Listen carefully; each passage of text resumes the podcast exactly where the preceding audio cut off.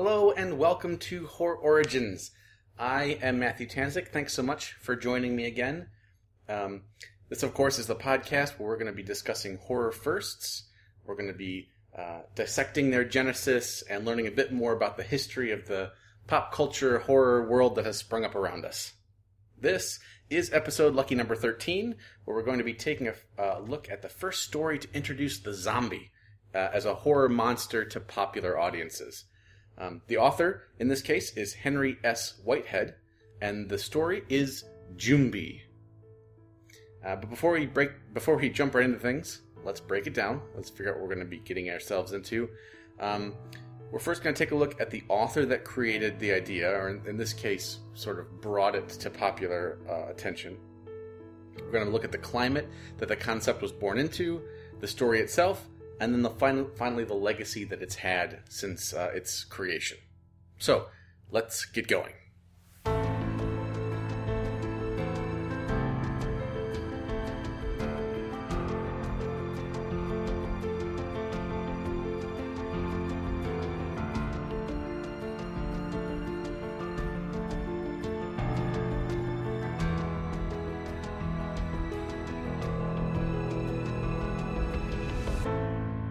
Right, here we are, the zombie. Well, um, let's yeah, let's begin with the author. Uh, Henry S. Whitehead was an American uh, author born in 1882 from New Jersey.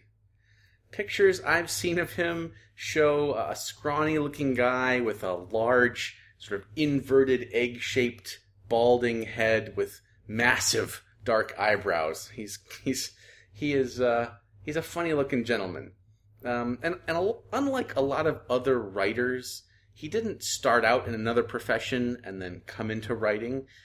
He he was pretty much a writer right from the get go. He graduated Harvard in 1904, and uh, he was involved in his church quite a bit, and he was involved in writing short fiction.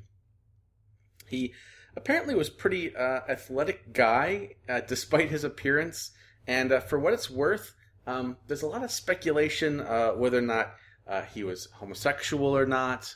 This is something that the internet really sort of seems to want to dig its teeth into. Uh, in many cases, um, they have similar sort of conversations and topics when, about Lovecraft and, and other authors. I was not able to find any kind of concrete or at least uh, meritable paper or essay talking about that. So, you know, take it with a grain of salt, but it is something that comes up um, with Mr. Whitehead. He was a regular contributor to Weird Tales magazine, and he was sort of in the periphery of Lovecraft. And um, in my mind, he was sort of like the sort of second tier Weird Tales contributor. He did it quite a bit, quite often. He was beloved, but he's not one of the first names you think of when you think of Weird Tales. You know, he's not one of the big three. He's maybe one of the big seven or something like that. Yeah, so uh, the climate. Well, Jumbee um, was first published in Weird Tales in 1926, right in the heart of the Roaring Twenties. Uh, and I don't know about you, but when I think of the Roaring Twenties, my mind conjures up images of flapper girls, prohibition, Tommy gun wielding gangsters, movies now with sound, and uh, you know the fantastic Art Deco movement. In actuality, perhaps the 1920s were, you know, it was definitely an age of incredible change in this country, uh, in the, America.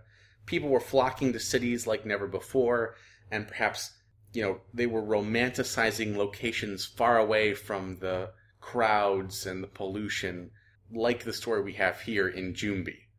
The country was quickly becoming more of a homogenous. Certainly, consumer culture was becoming a new thing and a major thing. So you could buy the same consumer goods at one end of the country, uh, all the way to the other end of the country, New York to California.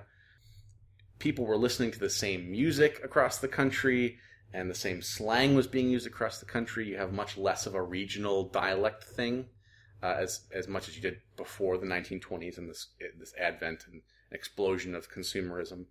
And with that commercialism and consumer com- consumerism, I think that tales like Jumbee showcased an exotic location and an exotic culture that many maybe only heard about vaguely, which was appealing. and it let audiences put themselves in a provocative, you know, steamy, balmy, sort of jungly climate and, and location, far away from the society that they knew, and uh, and yeah, and sort of delve into this imaginary supernatural world. Um, and which is why maybe this story, unlike others that were submitted to Weird Tales at the time, was so beloved and was sort of stood out against the others. Okay. The story itself. We're going to talk about it in very broad strokes. It is certainly a very fast read. Feel free to, to look at the show notes uh, for this episode. I'll provide the links for the best sources that I found to read the story. Uh, certainly, if you if you find it elsewhere, please post. But um, I'll provide it for you guys. Despite being such a popular one with Weird Tales fans, it honestly, when I read it, I thought, eh, that's kind of interesting, but it wasn't really anything that stood out to me. It has, as you might imagine, a bit of an attitude of, you know, racism when it talks about the native peoples of the West Indies. Uh, although the narrator is among, among those people, he counts himself among those among those people. We sort of get it through the lens of a Westerner, and uh, yeah, that can be kind of ugly at times, uh, especially when they're talking about like the differences between black and mixed race peoples, um, or the disgusting, nauseating habit of counting how many generations you were away from your last black or white ancestor kind of thing. So if that turns you off, you know, maybe skip this one. It, it definitely it, it hits you in the face right up front. Um, the story has three parts. The setup, uh, there's a section kind of about the lore of the West Indies and the Jumbi in particular, and then you know what I'm going to call the happening or the moment the supernatural brushes up against our main character. So, the introduction, we meet our, our stand in as a reader, uh, a, a self described Virginian of Virginians named Mr. Granville Lee. He's somewhat crippled from mustard, mustard gas in the First World War, and uh, he's been ordered by doctors to spend some time in a very different kind of climate. So we find him on the island of Saint or the in Saint Croix. He's re, he's sort of recuperating there. His lungs have not fully recovered, and it's kind of an interesting character right out the bat. And I would have loved, uh, I would love to be able to tell you that you know his backstory and in the war and his being crippled by mustard gas pays off in any way in the story, but it alas is not mentioned again at all. But, you know, the setup is nice. I think he's got sort of an interesting twist to him, but then you find out he doesn't really contribute much as we go forward. Poor Mr. Lee is really just a, uh, a narrative frame here. And he's used as a bridge for us as the readers to meet the actual main character of the story, which is Mr. De Silva. But it's, you know, like I said, not a bad start. Um, in intro, we learn a bit more of the history of the islands and the people that live on them. There, there is some interesting commentary about those that come from French colonies and how they see themselves different from those that come from Dutch colonies. It's certainly nothing I knew about, so to sort of put myself in the shoes of people at that time are kind of interesting. The word zombie, as we know it, even is used as an alternate word for what is referred to as a jumbi on uh, this island. So it's kind of interesting. It kind of struck me when I was reading along. Oh, there's the word zombie. That's that's what we're talking about. And then you know, it's just sort of a different dialect. There's different linguistic things and a little bit of a culture change and play. So we're still talking about the same thing, but in this case, it's referred to as a jumbi, not a zombie, but it's the same. You know, you say potato, I say potato. We learn about Lee's friend De Silva. He's a he's an intelligent, albeit kind of egotistical man on the island. He comes from money and education, and so he sees himself as sort of like the the local aficionado intellect kind of guy and he, on on on the on the island. And he's someone that the main character, Dr. Lee Dr. Lee, Mr. Lee comes to to sort of whet his appetite about the occult. So the opening of the story is the two of them are talking on the porch They're drinking something called a swizzle or a cold swizzle, which is kind of an interesting thing. It's it's like an alcoholic mash of ice, which in my brain conjures up kind of like a boozy snow cone, which might be awesome if you are in a hot tropical climate like uh, in St. Croix. Anyway, um, it's here where we launch into the second part of the story, which is the lore section, where Mr. Lee is really interested in the occult. He wants to know more about these sort of strange things he's heard about on the island, but people are too afraid to tell him about. But De Silva is not afraid of that stuff. He'll he'll indulge Mr. Lee and tell him about his experience with the Jumbi and why he counts himself as a believer in the Jumbi, despite maybe your assumption that he wouldn't be because he's sort of an educated man. The Jumbi is more or less uh, a bizarre spirit attracted to death. Um, at least in this story, it does. I mean, certainly there are uh, cultures and folklore and, and things in the real world that use the same term. But as far as uh, Miss Henry Whitehead's perception of it, um, that's what it is. It's it does not necessarily portend one's demise, but rather the Jumbi appears close to the deceased, and from seeing it, you can know that someone has died. Uh, in De Silva's account of when he he saw the Jumbi in his past, we learn that he recognized one of his old friends was dead um, from a set of ghostly footfalls that he heard coming to him one night as he was sitting on the porch. The Jumbi, however, is not the manifestation of the soul of the departed. So the footsteps we hear initially are really just kind of a, a spirit, we're led to believe. The Jumbi act independently of it. They're something else, we find out. Uh, De Silva, in his narrative, says aloud to the spirit of his friend that he understands that his friend is dead. They had this pact that they would tell each other from beyond the grave that one of them had died. And then he says to the spirit he wants it to leave, and it does so. There seems to be a matter of supernatural fear at play, too, in this story, because De Silva knows what the ghost is, right? he knows that there's nothing to fear from his the spirit of his friend, but he confesses his complete terror in that moment anyway. So it doesn't seem to jive up with his sort of rational narrative. So I'm thinking maybe there's something else at, at play with these supernatural things. Uh, the the Jumbi, as as we come to find out, come to him later on that same night. He's notified by a, boy about his friend's death, who comes running to the house, and then he gets his stuff together and he heads out to his deceased friend's home. And it's on the road, on the way to his friend's home, that we get the first interaction with the Jumbi and it's it's a pretty good one, so I'm going to read it to you now.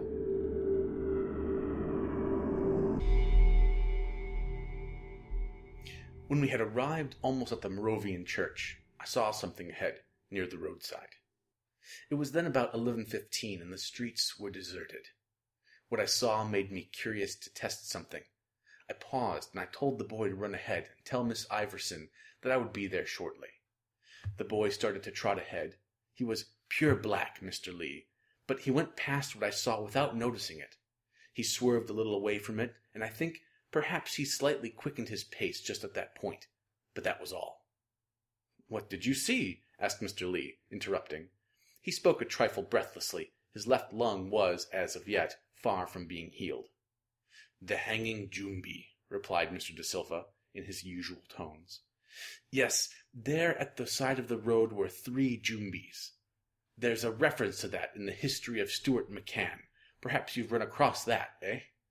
Mr. Lee nodded, and Mr. De Silva quoted. There they hung, though no ladders rung supported their dangling feet.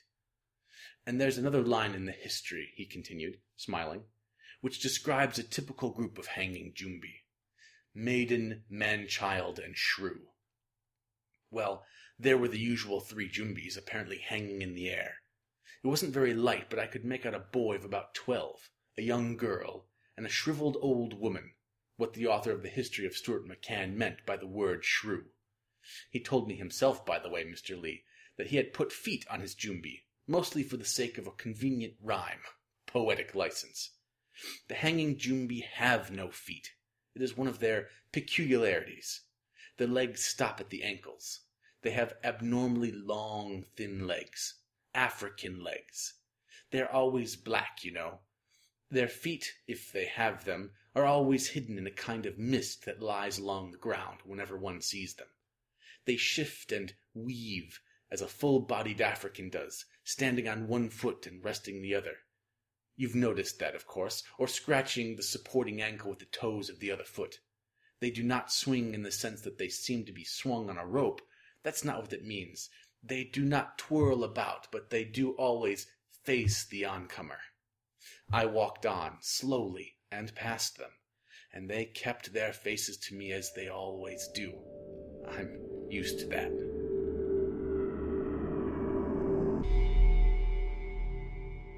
While terrifying, the real terror occurs only after De Silva reaches the dead man's home.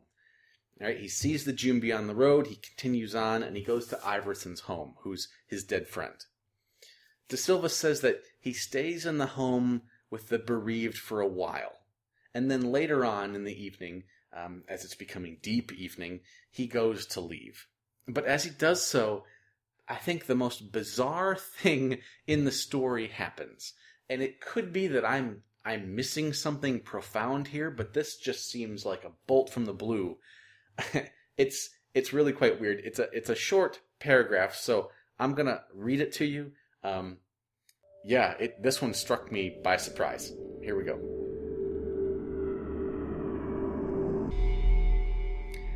I started to walk down the steps toward the old woman.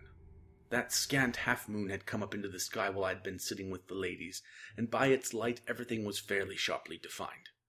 I could see that old woman as plainly as I can see you now, Mr. Lee. In fact, I was looking directly at the poor creature when I came down the steps and fumbling in my pocket for a few coppers for her, for tobacco and sugar, as they say. I was wondering indeed why she had not by this time come to her feet and making one of her queer little bobbing bows cockroach bow to fowl, as they might say.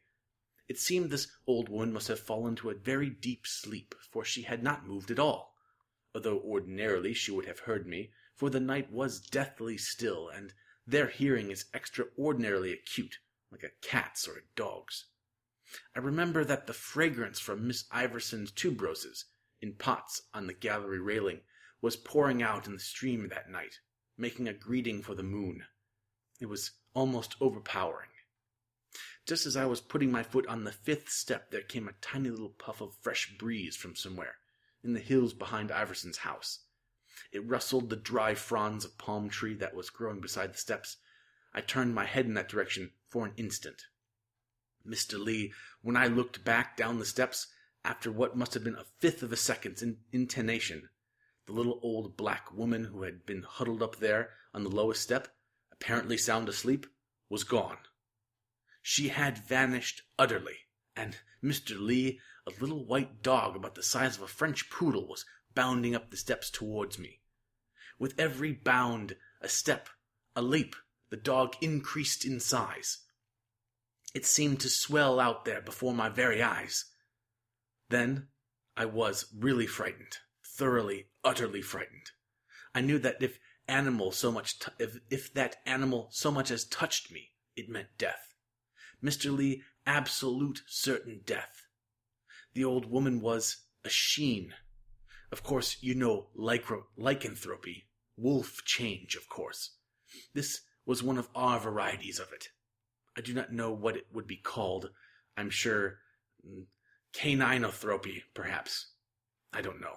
But something something first cousin once removed from lycanthropy, and on that downward scale, Mr. Lee, the woman was a were dog.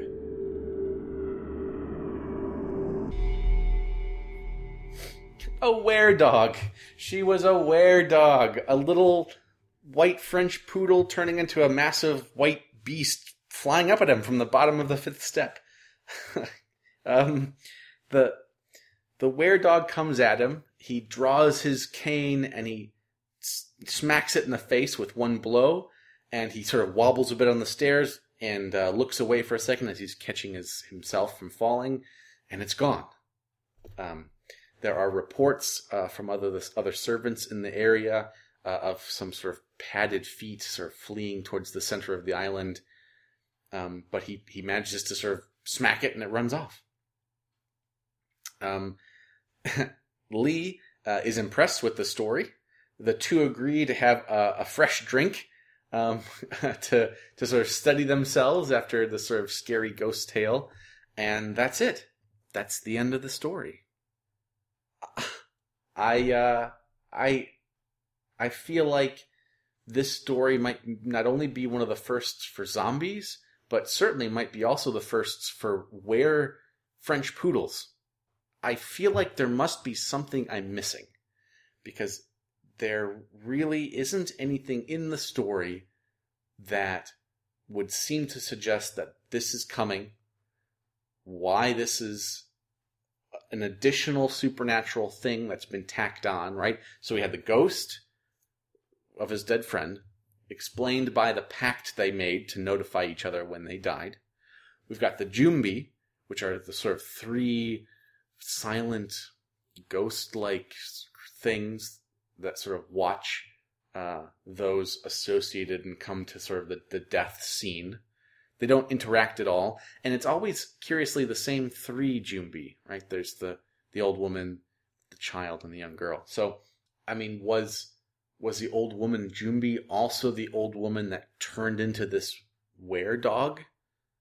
And why? Because at no point in the in the sort of lore part where we learn about the Jumbi is a werewolf part of it.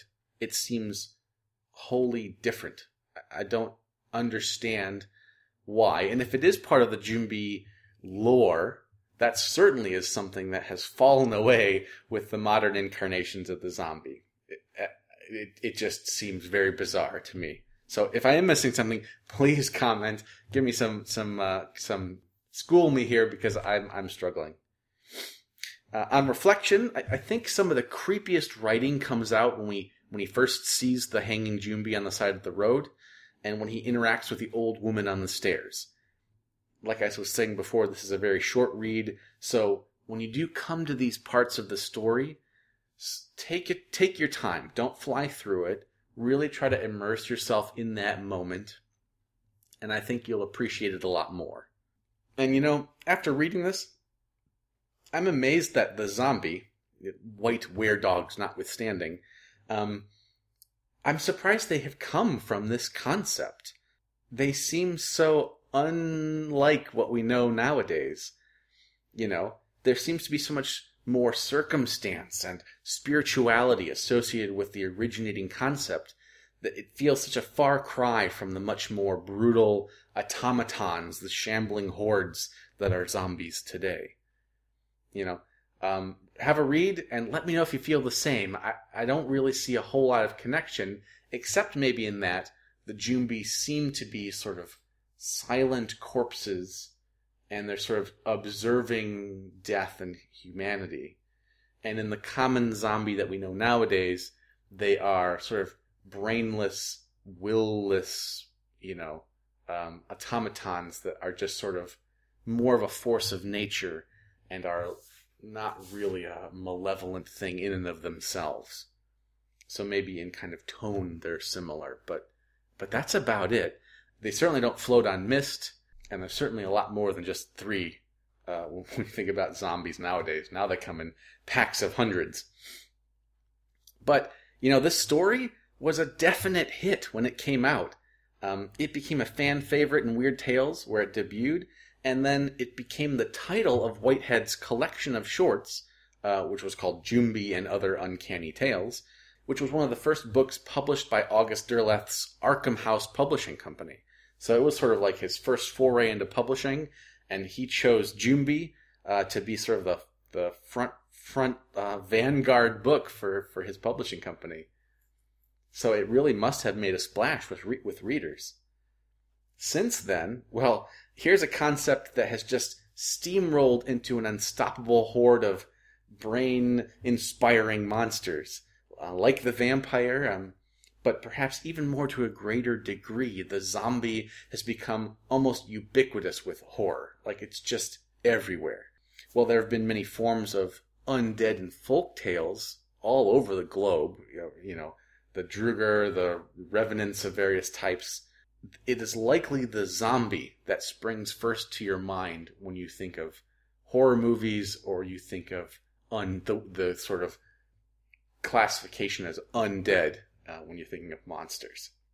You know, and why is that? I can only speculate. Perhaps it has that new monster smell, right? Um, it's it's not been around that long. Certainly, comparatively recent when when you're looking at things like werewolves and vampires and ghosts. Uh, more of the sort of deep European folklore of that stuff. Zombie comes to us much, much more recently, although it itself might have a much older um, tradition but something about them just seems to strike a chord with us. You know, it, it contains just the right amount of gore and passion, passionless violence. It's something we can see ourselves in. We inherently can see ourselves in that. And since zombies, as we have sort of morphed them, have become something that is us, it is society gone to the birds. So the next time you see a group of people you know, staggering around with their cell phones in hand, or the next time you watch a preview for the next zombie apocalypse movie that's coming out, um, think back to uh, Mr. Whitehead, you know, our old pal Henry S. Whitehead, and, and the fire that he helped to stoke, bringing this Haitian Jumbi where where it is today. It's really it's really quite something. Hey, if you enjoy this podcast and learning about the strange works of horror that have brought us to where we are today, I implore you take a moment to rate or review the show. It'll help more people find out about it, and the more people we can get interested in this stuff, the better. And if you appreciate podcasts that are advertisement free and you want to say thanks, or you want to make a recommendation for the show, feel free to email me at author at matthewtanzik.com or click on the contact button on matthewtanzik.com, and links for both of those things will be in the show notes, so you don't have to worry about finding them on your own. And lastly, if you want to stay up to speed on this or any of my other creative projects, uh, I am on Twitter. It's pretty much the only social media platform uh, you could find me on. I tweet at TANZ444, that's T A N Z 444. Feel free to reach out. Um, I'd love to hear from you. Until next time, thanks for joining me.